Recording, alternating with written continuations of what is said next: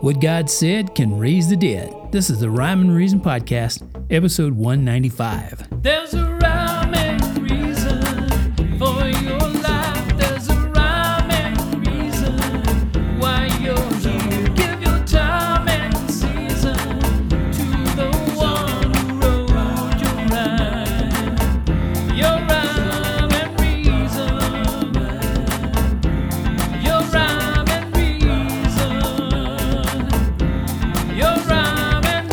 Hey there, Tony here, and it is the Rhyme and Reason Podcast where the rhymes have a reason and the reasons rhyme. And uh, I'm so glad you're there. Thank you so much that you've joined me again.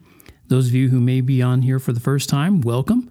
I hope you'll get something out of this and maybe share it with your family and friends. Anybody you think would be uh, would be benefited by this kind of stuff. I'm going to share some music today. Uh, that'll be the rhymes part. But uh, you, you notice at the beginning I said, What God said can raise the dead. Now, there's a rhyme for you, right? I think it's kind of cool when you think about it. If you've, uh, however, you've been a Christian, well, for any length of time at all, you know how many, you know, probably most people think you're a little touched in the head. They think you're pretty gullible for believing in a person no one can see. That's the way they think about it and they laugh or make fun or get mad when you uh, attempt to share what God said about anything, about any particular topic at all. I can't remember how many times I've had so called tolerant, and I use the air quotes, um, tolerant people, the so called tolerant people have done that to me. Certainly enough to make an impression.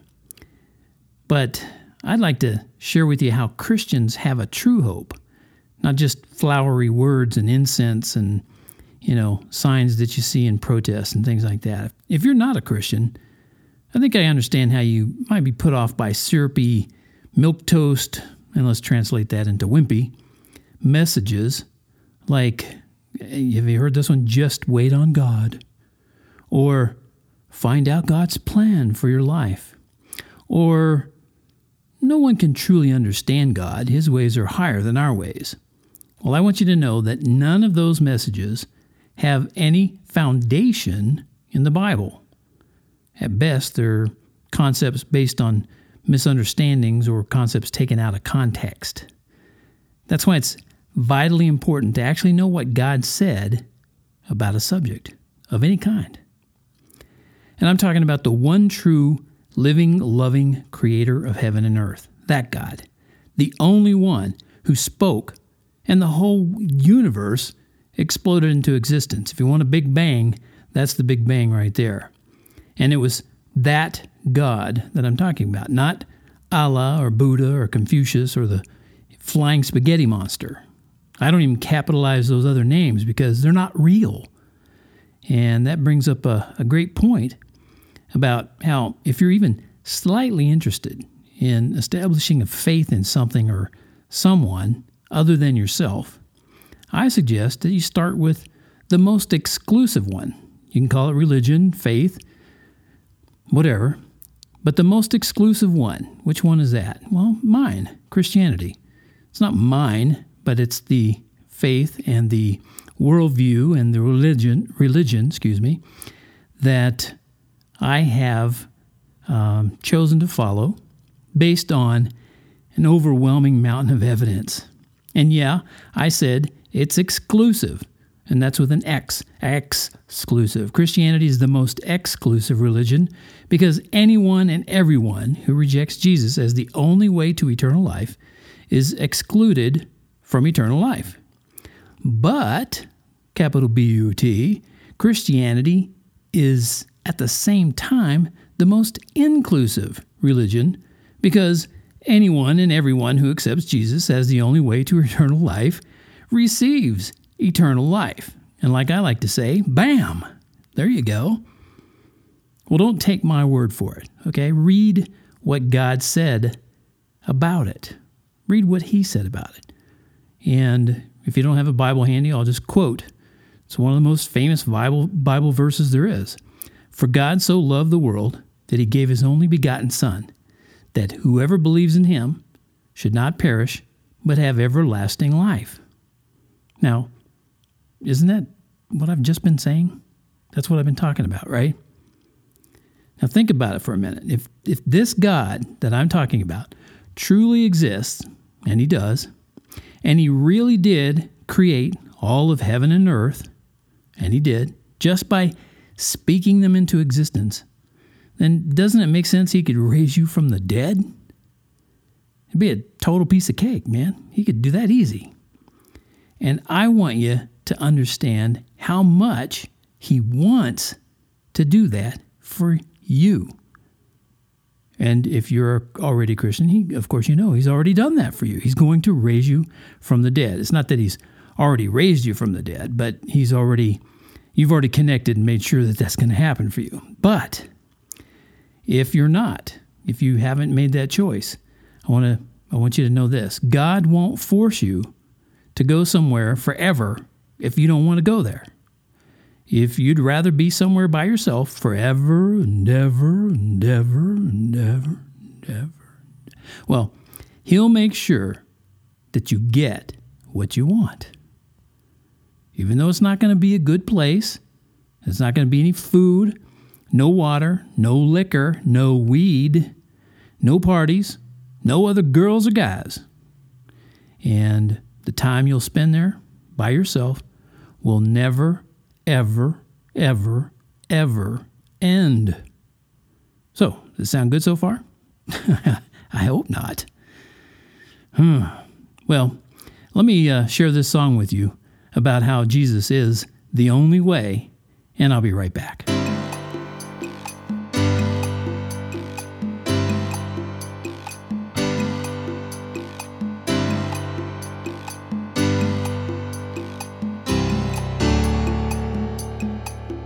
And it came to pass one day on a mountain far away that a soul was taken and a life forsaken because someone had to pay for the heart of all mankind. There was no untarnished mind. So when life was spent, who was innocent, but he left his word behind. Forgive them,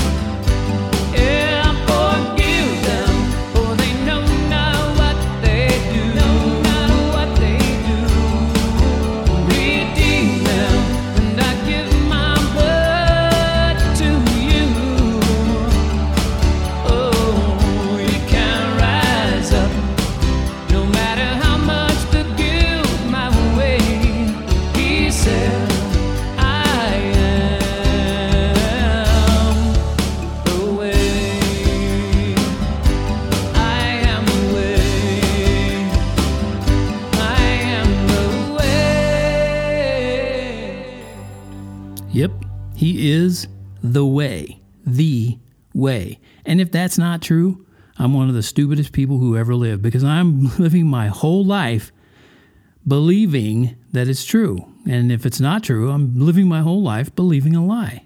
And I'm living as though it's going to happen and I'm going to get this wonderful blessing of eternal life. And gosh, what a fool I was. I denied myself many, probably not all, but many of the earthly pleasures that people who didn't believe this lie, and I'm going to use air quotations again, that they didn't deny themselves. They, you know, if, if I'm saying that this is the way and it's the only way, and I live according to this way, and it's not the way, what an idiot. What a fool. I'll put it that way. What a fool I was. But, you know, the opposite is true too. If I'm believing all this and it is true, and you're not believing it, you're believing something else is true and it's not true, yeah, you're a fool. Well, that's the way it is. But let me get back on the topic of hope again, because I have the hope you can only find in truth.